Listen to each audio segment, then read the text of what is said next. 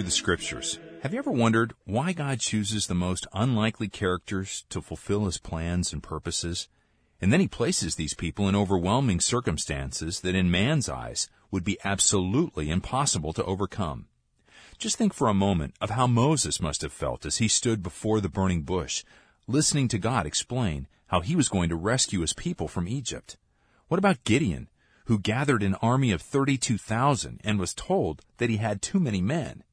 How would you respond as God narrowed your army down to 300 men who would be required to stand before an opposing army more than 100 times your size? And then there's the classic story of David and Goliath, which has become synonymous with an underdog or long shot who has to face a champion. Yet even in the life of David, God proved that God doesn't choose these unlikely characters to lose, but to gain a victory and all the glory for God himself. Such is the story of one man who thought that he was the only one left who served God. He thought that he was all alone, and that he would have to stand up against the forces of evil in his country with no one to stand with him. But as our Bible teacher will explain today, he had to discover the truth that one plus God is a majority. So Dr. McGee will tell us the story when God and Elijah were a majority. It was during his 21 year ministry as the pastor of the historic Church of the Open Door in downtown Los Angeles that the now late Dr. McGee first gave this sermon. Now let's go to the Lord in prayer. Heavenly Father, we thank you that you have the majority in every situation. Cause us, Lord, to depend upon you in all circumstances that you may be glorified in all things. In Jesus' name we pray. Amen. Martin Luther is credited with the statement one with God is a majority. And there is another who experienced the truth of this epigrammatic statement, and that man, of course, was Elijah. He was, uh, his ministry was cast in the days of Ahab and Jezebel when there was a wholesale departure of the northern kingdom from God and they plunged into idolatry and the worship of calf, the calf worship of Baal at both Samaria and Bethel. This man stood in that day alone. His voice alone was lifted in defense of Jehovah and His Word. Now it is true that there were 7,000 that had not bowed the knee to Baal, but they had retreated to the mountains. And they not only had not only not bowed their knee, they had not opened their mouth either. None of them stood with Elijah. In fact, he was not even aware of their presence until God called them to his attention that there were still 7,000 I know he developed a complex, and I think you would have too. He said, I alone am left. And God had to call his attention to the fact that he wasn't really alone, and yet he did stand alone against the enemy in that day. He refused to compromise with the prophets of Baal. And when they wrote a new confession of faith and rejected the authority of the Word of God, he denounced it. And he didn't say, just because I'm a hopeless minority, I'll have to go along with this. He took a definite stand. He took a stand against the calf worship of that day. In fact of the matter is, they had a new morality in that day. The only thing is, it wasn't even new then. It went back even to the Tower of Babel and before the flood. This idea of new morality, which is sex worship, was in existence in Elijah's day. It was that which brought uh, the flood upon the earth, and certainly Sodom and Gomorrah knew a great deal about it. It was Dr. Wilfred Funk, the outstanding lexicographer, who made a list of the ten most expressive words in the English language and he said that the most bitter word is the word alone. Well, Elijah stood alone. He did not voice public opinion. He was no echo. He was not a sounding board for any group or any individual or any party at all. He was not a parrot saying something that somebody else had said. He was more concerned about pleasing God than courting the popularity of the crowd. He sought divine approval rather than public applause.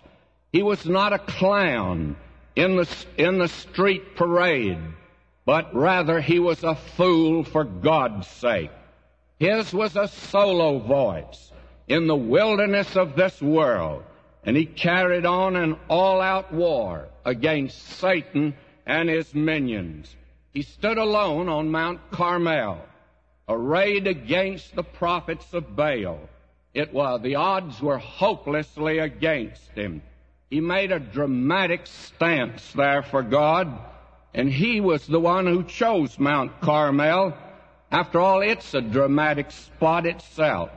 I stood there about two years ago, and as I stood in what is called a traditional spot where Elijah met the prophets of Baal, may I say that it's one of the most picturesque spots you could be in. Right down in front was the Bay of Haifa, and the blue Mediterranean is not bluer anywhere than is spread out beneath the foot of Mount Carmel. And this mountain goes back as a shoulder for miles. May I say that this man chose that place, and that day we took a long trip, and that night we retired early. Uh, we were staying at the Dan Carmel Hotel, which is up on top, by the way, and not too far from the spot. And I went out on the little lanai that we had that overlooked the bay and overlooked this spot. And as I sat there that evening, I could visualize that man, Elijah, in a day when he alone stood for God. And in that lonely place, he marshaled all of his forces against the prophets of Baal. And the advantage that he had was a tremendous advantage, and that was God was on his side, or rather, he was on the side of God. And he had no, no failing whatsoever. There was no faltering on his part because he recognized that God was with him. His lone and majestic figure stood apart, detached from the others, and he made the most of it. This man, there's no question but what he was dramatic. He first of all looked bored at the whole proceedings of all of these prophets running up and down. Then I think he had an ironic smile upon his face. And then he began to use the acid of sarcasm. He said, maybe your God's gone on a vacation. It's summertime anyway. He used the rapier of ridicule. He told them, why don't you yell louder? Maybe he's hard of hearing. He taunted and jeered the prophets of Baal, and finally, with wilting scorn, he waved them aside and then he began to rear God's altar. He began to lay the sticks in place and the waters poured there. And then he stood there, the most helpless man in the world, and yet the most powerful man in the world, as he looked up. And again, I think, with that smile upon his face, he said, Oh God, if you don't move, nothing will happen in this hour. But I want to say to you something did happen in that hour, and the fire of heaven came down.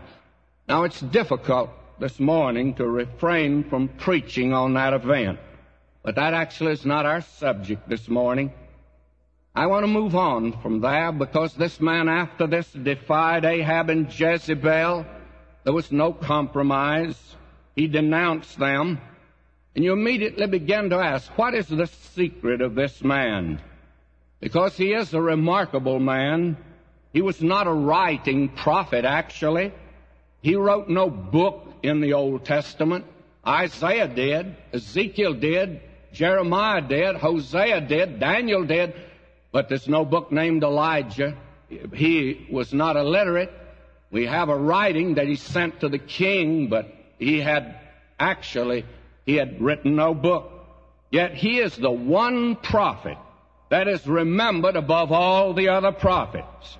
And the Old Testament closes with the promise that before that great and notable day, God says, I will send you Elijah the prophet. He's to come back and conclude his ministry. That was the promise that the Old Testament closes with. And from that day right down to the present moment, the Orthodox of the nation Israel look for him to come. And at the Passover feast, they still will put a place for Elijah who is to come. They haven't forgotten him. He was with Christ on the Mount of Transfiguration, and he knew all about the death of Christ before it took place. Because he and Moses discussed with the Lord Jesus that decease that he was to accomplish at Jerusalem. And in the book of Revelation, we see in the last days there will appear two witnesses. And I believe that most commentators and commentators and expositors, regardless of the position that they hold in prophecy, will agree that Elijah's one of them. He is the one there's some disagreement about the second one, and I'm going to make a suggestion this morning. But may I say to you that this man even was, when John the Baptist appeared, they said, This is Elijah. And even when the Lord Jesus Christ Himself appeared, He said, Whom do men say that I, the Son of Man, am? And they said, Some say you are John the Baptist, and others are saying you're Elijah that is to come. May I say to you, what is the secret of this man who towers like a giant on the pages of Scripture? And I'd remind ourselves this morning that he's no Superman. He's no Batman. Is not Agent 007. Uh, he is a man, as James says in a pragmatic way, Elijah was a man subject to the like passions as we are. He's the same kind of an individual that you are here this morning. He was no different at all. And yet he was different. This man, he comes in out of the rain and he goes out in a chariot of fire and in between he's bringing fire down from heaven and he's interlacing it with thunder and lightning. No man ever had quite the career that this man had. And that's the way that he walks out on the page of Scripture. And Elijah the Tishbite, who was of the inhabitants of Gilead, said unto Ahab, As the Lord God of Israel liveth, before whom I stand, there shall not be dew nor rain these years, but according to my word. And may I say to you, it took courage to walk into the court and Ahab and Jezebel and say anything like that. But he said it. And then God took this man aside because he's going to have a couple of years on his hands and there's not going to be rain eh, for two years. They're going to have a drought. And Elijah actually will not have much to do. And so God takes him aside and gives him a course. And he put him where he always puts his man. I don't know why God has done this, but every man that God has ever trained, he's trained him on the desert. You can go through the Bible and look at that. Forty years of training in the palace of the sun in Egypt and a, and a graduate of the temple of the sun did not prepare Moses to lead the children of Israel. God put him out on the desert for 40 years. And then God called him to lead his people. That was the way that God trained this man Joshua. He trained him in the wilderness. And that's the man that he chose to lead his people. When God was looking for a king, he went out yonder to the sheepfold and took a boy that knew what it was to rough it. A boy that had already been trained, but he's not ready. And God put him out in the caves and dens of the earth to hide from King Saul. And while, while he trained him. And then, my friend, here is Elijah. And then John the Baptist. God put him in the wilderness. And then God took Paul the Apostle, a brilliant, polished, young theologian, a man acquainted with Greek philosophy, but God can't use him. God put him out in the desert of Arabia. And when God really wanted this man John to write a book and to end the Word of God, he didn't pick him while he's even an apostle or while he's pastor of the church in Ephesus. He exiles him on the Isle of Patmos. And in that rugged spot, God uses him. That's been God's method. It's not strange, therefore, that God said to this man, Get thee hence, and turn thee eastward, and hide thyself by the brook Cherith, that is before Jordan. Now, God is going to give this man a three year course in two years in theology that he might be prepared to be used of God. And this is a course that, candidly, I wish that they had in our theological seminaries today. There's too much, actually, today in most of our so called Christian schools of that which is theory and that which is not practical. That which is not something that you put in shoe leather and walk in, but rather that which goes up in the air like a balloon. That's the type of thing today that, that doesn't prepare a man to be used of God. God sends this man out now to the brook Cherith. And I wish to say this morning that I do not know where the brook Cherith is. And I've read everything that I can get on it, and I'm confident that nobody else knows where it is. In fact, God sent this man out to a secret place, and it's so secret that after 1900 years since Christ came, nobody can put his finger down on it. Now, I know they pointed out to me there, that's east or west of Jericho, the spot where St. George's uh, monastery is today, and they say that's it. But that's not it to begin with. If you'll notice the language here, it says turn the eastward, which actually means get to the east side of the Jordan River. And the spot they point out to you is on the west side of the Jordan River. And this is some spot not down near the Dead Sea, where they pointed out today, but obviously up near the Sea of Galilee, probably the most rugged terrain that there is in that land. And God put this man there at the brook Cherith. Now he uses here a twofold method to supply his need. One is supernatural. The ravens brought him bread and flesh. And no man ever had it so good as this man did. Uh, they brought him bread and flesh. But God used a natural means. God used the brook for him to get his water. And the brook there, evidently fed by springs. But there came a day when the brook began to dry up. Because you see, they were in the midst of drought. I do not know that Elijah did this, but since he's a man of like passions as we are, I know what I would have done. I would have cut down a little stick, a stub. I would have driven it in the water. I would have measured each day how much the water went down, and then I would figure out the day I would starve to death. Because that would be the normal and natural thing to do. You're dependent now upon this natural means, this brook, and the brook is drying up. And so this man spent some time there, and he actually stayed there till he saw that that brook dried up entirely. I want to say to you that that was a tremendous lesson for him to learn.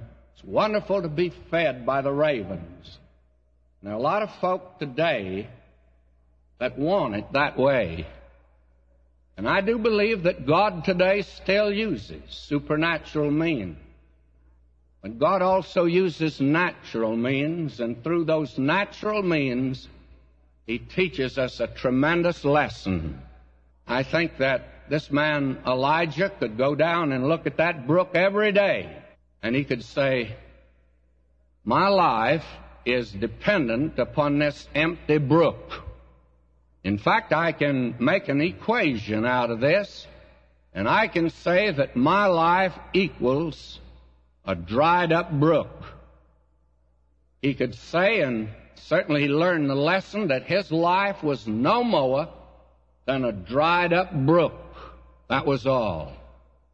The man that can walk to the top of Mount Carmel and have water poured by the barrelfuls on an offering and then bring down fire from heaven must learn that he's nothing in the world but a dried up brook. When our Lord was ready to furnish the refreshment for a wedding feast, he had them bring out those old water jugs and then he says he started with them empty. then he filled them with water. May I say to you this morning, one of the reasons today that God cannot use many of us, we are already filled up with something else. God always starts with that which is empty. And Elijah had to learn that if he's going to be used of God, that all he is is a dried up brook. But if he is a dried up brook, that's the kind of a brook that God can make the water of life flow through. And the water of life can flow through only that which is empty. I think that's so lovely that that wedding, empty, filled with water, then it becomes wine. Where did it become wine? He didn't say hocus pocus over it somewhere between the time they ladled it out. And I think when they ladled it out, it was water. But when it reached the guests, it had been changed. He starts today with an empty vessel. He'll fill that vessel with water, which is the Word of God. And then he wants to ladle that water out and when that water is ladled out by the Spirit of God, it becomes the very joy and the salvation of those that will receive it. You see, God's looking for empty vessels. Oh, we have talent today. We have today enough talent to convert Southern California. And that's the problem if we could only get a few empty vessels. If we could only get a few empty brooks. Because it's only through the empty brook that the water of life can flow. And Christ says, I'm the water of life. Not you. Not me. I want a vessel. I want an empty, empty brook dried up. And you bring that to me and I can fill it. Elijah had to learn that before he went to the top of Mount Carmel. I've been rather reluctant to criticize some men that God's using today. And the reason is just simply this. It's so easy to point to the prophets of Baal and ridicule them today. But my brother, my sister, are you bringing any fire down from heaven today yourself? And until you do, you better be careful about criticizing the man God's using. So easy today. Tell the other man. So easy today to sit in judgment.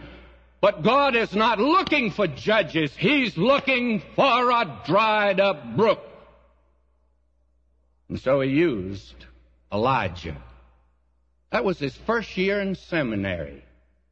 Got that course in a few months. Then, when the brook dried up, God had no notion of letting him die of starvation. It came to pass after a while that the brook dried up because there'd been no rain in the land. And the word of the Lord came unto him, saying, Arise, get thee to Zarephath, which belongeth to Zidon, and dwell there. Behold, I've commanded a widow woman there to sustain thee. And I also drove through Zarephath. It's a miserable little town even today, but it's in a beautiful location. It's right on the Mediterranean Sea. It's in Lebanon today, what is today Lebanon. And it's, oh, there are lovely, beautiful orchards around there. The cherries uh, were trees were in bloom. When I was there, the oranges were uh, getting yellow. And I want to say this, is a dangerous thing to say this so close to the sun-kissed building down here, but those oranges over there taste like oranges. My, they were delicious. It's a lovely spot, but there'd been a drought. And now God sends him up to this place that we can locate. No one knows where Cherith is, but everyone can know where Zarephath is. And I do not know the reaction of this man, but I'm confident, since he's a man of like passions as we are, that he would have rebelled as I would have. I'd have said, Look, Lord, you really don't mean that you're sending me up there and going to let a widow woman take care of me? I'm a big, strong, healthy man. Let me take care of myself. God says, you go up there. And when he got there, he found out that she and her son, their family, were in a desperate situation. And the desperate situation was that the barrel of flour that they had, a barrel of meal, was just about empty. Fact of the matter is, there was one more meal in the barrel. And the cruse of oil it was in the same condition, just enough for one more meal, and the widow woman had reconciled herself that she and her family would now starve to death. And that's not unusual. There have been literally thousands starved to death in India and in other parts of the world today. And if you're reading what's being written today by these agricultural experts, they consider what's happening in India the beginning of a worldwide famine that will next spread to South America and will finally, the last place it will come is to this country. I don't know whether they're right or not. If a preacher said that, they'd call him a fanatic. But these men are experts. They've written the book, and that book is out now, and I understand is receiving a great deal of attention. But this widow woman was prepared to die. Now, God has instructed Elijah to join himself there. And in his uh, very brusque and abrupt manner, he walks up, sees what she's doing gathering sticks. He says to her, Go get me some water. And she does. Now he says, I want you to prepare me a meal. She said, I'm very sorry, but that's what I was doing, gathering these sticks. It's the last meal that we'll have. She said, As the Lord God, thy God liveth, I have not a cake, but a handful of meal in a barrel, and a little oil in a cruse. And behold, I'm gathering two sticks, that I may go in and dress it for me and my son, that we may eat it and die. Now they're in a terrible condition, and that's not a very good place to send a man in order that he might live through a drought. Elijah said unto her, Fear not, go and do as thou hast said, but make me thereof a little cake first, and bring it unto me, and after make for thee and for thy son. For thus saith the Lord God of Israel, The barrel of meal shall not waste, neither shall the cruse of oil fail, until the day that the Lord sendeth rain upon the earth. Now, this man, Elijah, for almost two years, one year plus, he went every day and stuck his head down in that barrel, and there's always just enough for one more meal. But this man, when he put his head down in that barrel, he sang the doxology every day. Praise God from whom all blessings flow. And he and this family, they ate out of that barrel, as we've said, for almost two years. Now again, here is his second year in theology. Not only is his life a dried up brook, but it's also an empty flour barrel. That's all in the world that he is. There's always a danger today, and we're living in a day when one of the characteristics Paul says will be pride, characterizing those of the last days. He said they're proud, arrogant, and we're living in a day when we see so much of that, and it gets even among Christians today. Are many of us feel like we can do something for God. I do not want to insult you this morning, but there there's not a person in the sound of my voice today that can do anything for God. Not a thing. All that you and I are, we're just an empty flour barrel. And my friend, when you're an empty flour barrel, nobody can eat out of you. You can't supply anybody with anything out of an empty flour barrel. But when an empty flour barrel is put into the hands of God, it can supply bread for nearly two years. And that was, to my judgment, one of the most dedicated flour barrels that's ever been on top side of this earth.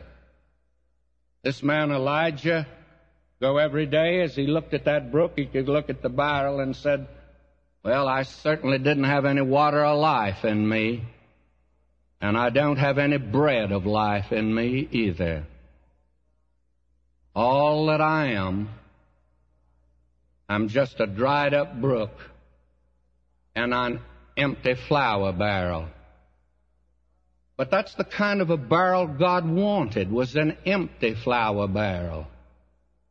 I'm confident of this, that if that flour barrel had been full to the brim, they would have eaten out of it naturally until it was all gone. I do not know how long it would have lasted, not too long, but they would have eaten out of it and they would have looked to the flour barrel.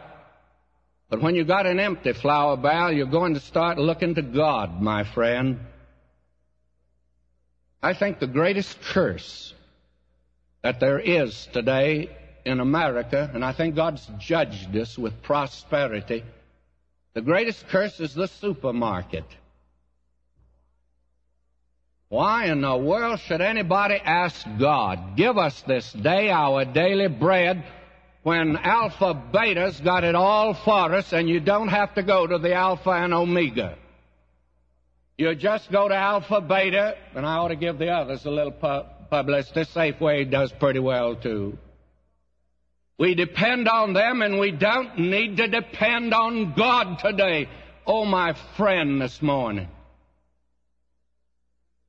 We are just an empty flour barrel. But God can let people get the bread of life out of it if we recognize we're an empty flour barrel. But when you and I start passing out bread, may even be made with honey, and a lot of it's being made today with honey, it won't feed folk. The interesting thing about bread is that it has all of the elements that you and I need to sustain life. I'm told this old body I've got has about 15 or 16 chemicals in it, and all of them are in bread. And again, may I say, I don't mean the bread that is made in the bakeries today. I mean the bread that they had in that day where nothing was thrown away. It wasn't near as tasty today as the bread we get, but it had everything in it that the human body needed. And God today has the bread of life. The Lord Jesus said, I'm the bread of life. He said, I'm the water of life. And if the water of life is to get out to anyone, he'll have to have an empty vessel. If the bread of life is to get out to anyone, he'll have to have an empty vessel. God can't use that which is filled. Now will you notice the last that is mentioned here? After the months went by, it came to pass after these things that the son of the woman, the mistress of the house, fell sick, and his sickness was so sore that there was no breath left in him. Now Elijah does a very strange thing. He said unto her, Give me thy son. He took him out of her bosom and carried him up into a loft where he abode and he laid him upon his own bed, and he cried unto the Lord and said, O Lord, my God, hast thou also brought evil upon the widow with whom I sojourned by slaying her son? He stretched himself upon the son three times. And I think that's very suggestive that Christ was three days and three nights dead in the tomb and cried unto the Lord and said, O Lord my God, I pray thee, let this child's soul come into him again. I want to talk to Elijah someday about why he did it this way, but I think I already know the answer. Because when he was with the Lord Jesus on the Mount of Transfiguration, he talked about the decease that Christ was to accomplish in Jerusalem. And he probably knew more about the death and resurrection of Christ than the average church member knows today. He knew enough to discuss it intelligently with the Lord Jesus Christ. And here is a great principle. As Elijah put the dead body of that boy down upon that bed and looked at it, not only can he say now, I'm a dried up brook, I'm an empty flour barrel, but I'm a dead body. There's no life in me. But he did something. He put his body against the body of that, of that boy. I'd like to ask him why he did that. May I be suggestive this morning? I think he will say someday when I ask him the question, I think he'll say, well, McGee, I knew a long time before Christ came that the only way that you and I, who are dead in trespasses and sins, can have life is by contact with a person. It won't be going through a ceremony. It won't be saying hocus pocus. It won't be joining something. It won't be going through some ritual. It will be contact with a person. And my friend, this morning, life, eternal life comes by contact with Jesus Christ and no other way. You can join this church ten times and it'll not give you life. You can join every church in Southern California and you can go through every ritual and you can make all kinds of promises. But until you come to Christ, come to Him personally and have contact with Him, you're dead in trespasses and sins. What a principle. And so yonder on the mount, he discusses with the Lord Jesus the decease that he was to accomplish because he took my death. I am dead under the judgment and penalty of sin, and he bore that for me. But when he came back from the dead, he came back for me. Buried with him by identification, raised with him in newness of life. And if any man be in Christ, he's a new creation. That's the point today. Elijah knew that. Now God's going to let him graduate from seminary. Because this is the great lesson that you must learn. I believe that this was the lesson that another very brilliant man had to learn. And it was Paul the Apostle, and I'm through now, but let me just refer to him. in 1 Corinthians 1 27, but God hath chosen the foolish things of the world to confound the wise, and God hath chosen the weak things of the world to confound the things which are mighty, and base things of the world and things which are despised hath God chosen, yea, and things which are not, to bring to naught things that are, that no flesh should glory in his presence. And Paul said, If any man has whereof to glory, I'm mower. Paul said, I, I could boast of things of the flesh. And believe me, he had them. But he says, I count all of that but dung that I might win Christ and be found in Him, not having mine own righteousness, which is of the law, but the righteousness of Christ, which is by faith. And Paul said, I trusted Him. He too knew he was a dried up brook. He too knew that he was an empty flour barrel. He too not only knew but said, dead in trespasses and sins. And then I came in contact with Christ. But he says, if you'll come to me, come to that place of weakness, come to that place of seeming defeat, come to the cross. I died for you. And the reason I didn't come down from that cross was so I could save you. He's able to save to the uttermost those who will come unto God through him.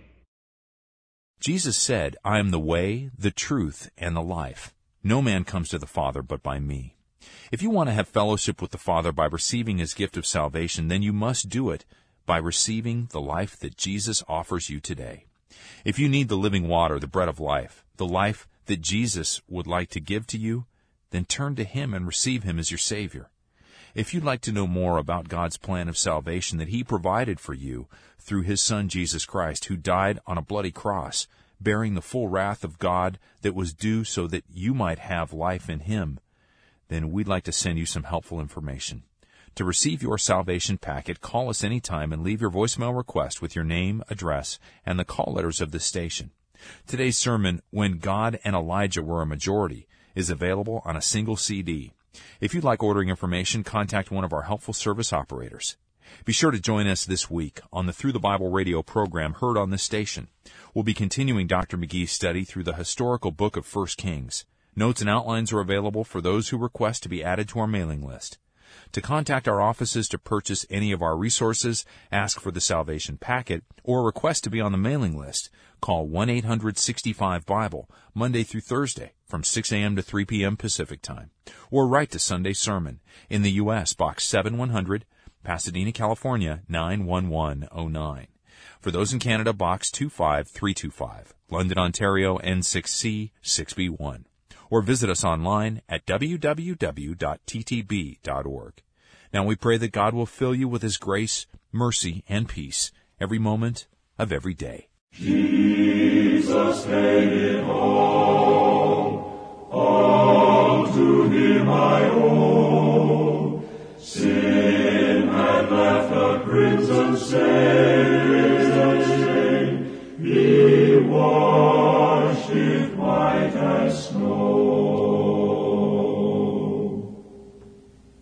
This program has been brought to you by the faithful friends and supporters of Through the Bible Radio Network.